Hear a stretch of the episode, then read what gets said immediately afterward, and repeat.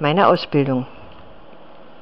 Was meine Ausbildung betrifft, absolvierte ich die Technische Universität in Liberec 2008 mit dem Ingenieurtitel.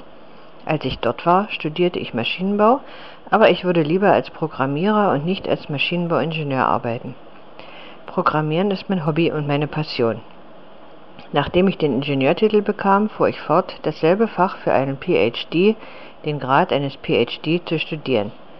Während meines Studiums war ich für mehr als ein Jahr in England, wo ich in den Labors an meiner Dissertation arbeitete. Als Student der Technischen Universität habe ich Erfahrungen mit dem Programmieren in der Programmiersprache C, MATLAB und Makros in MS Office.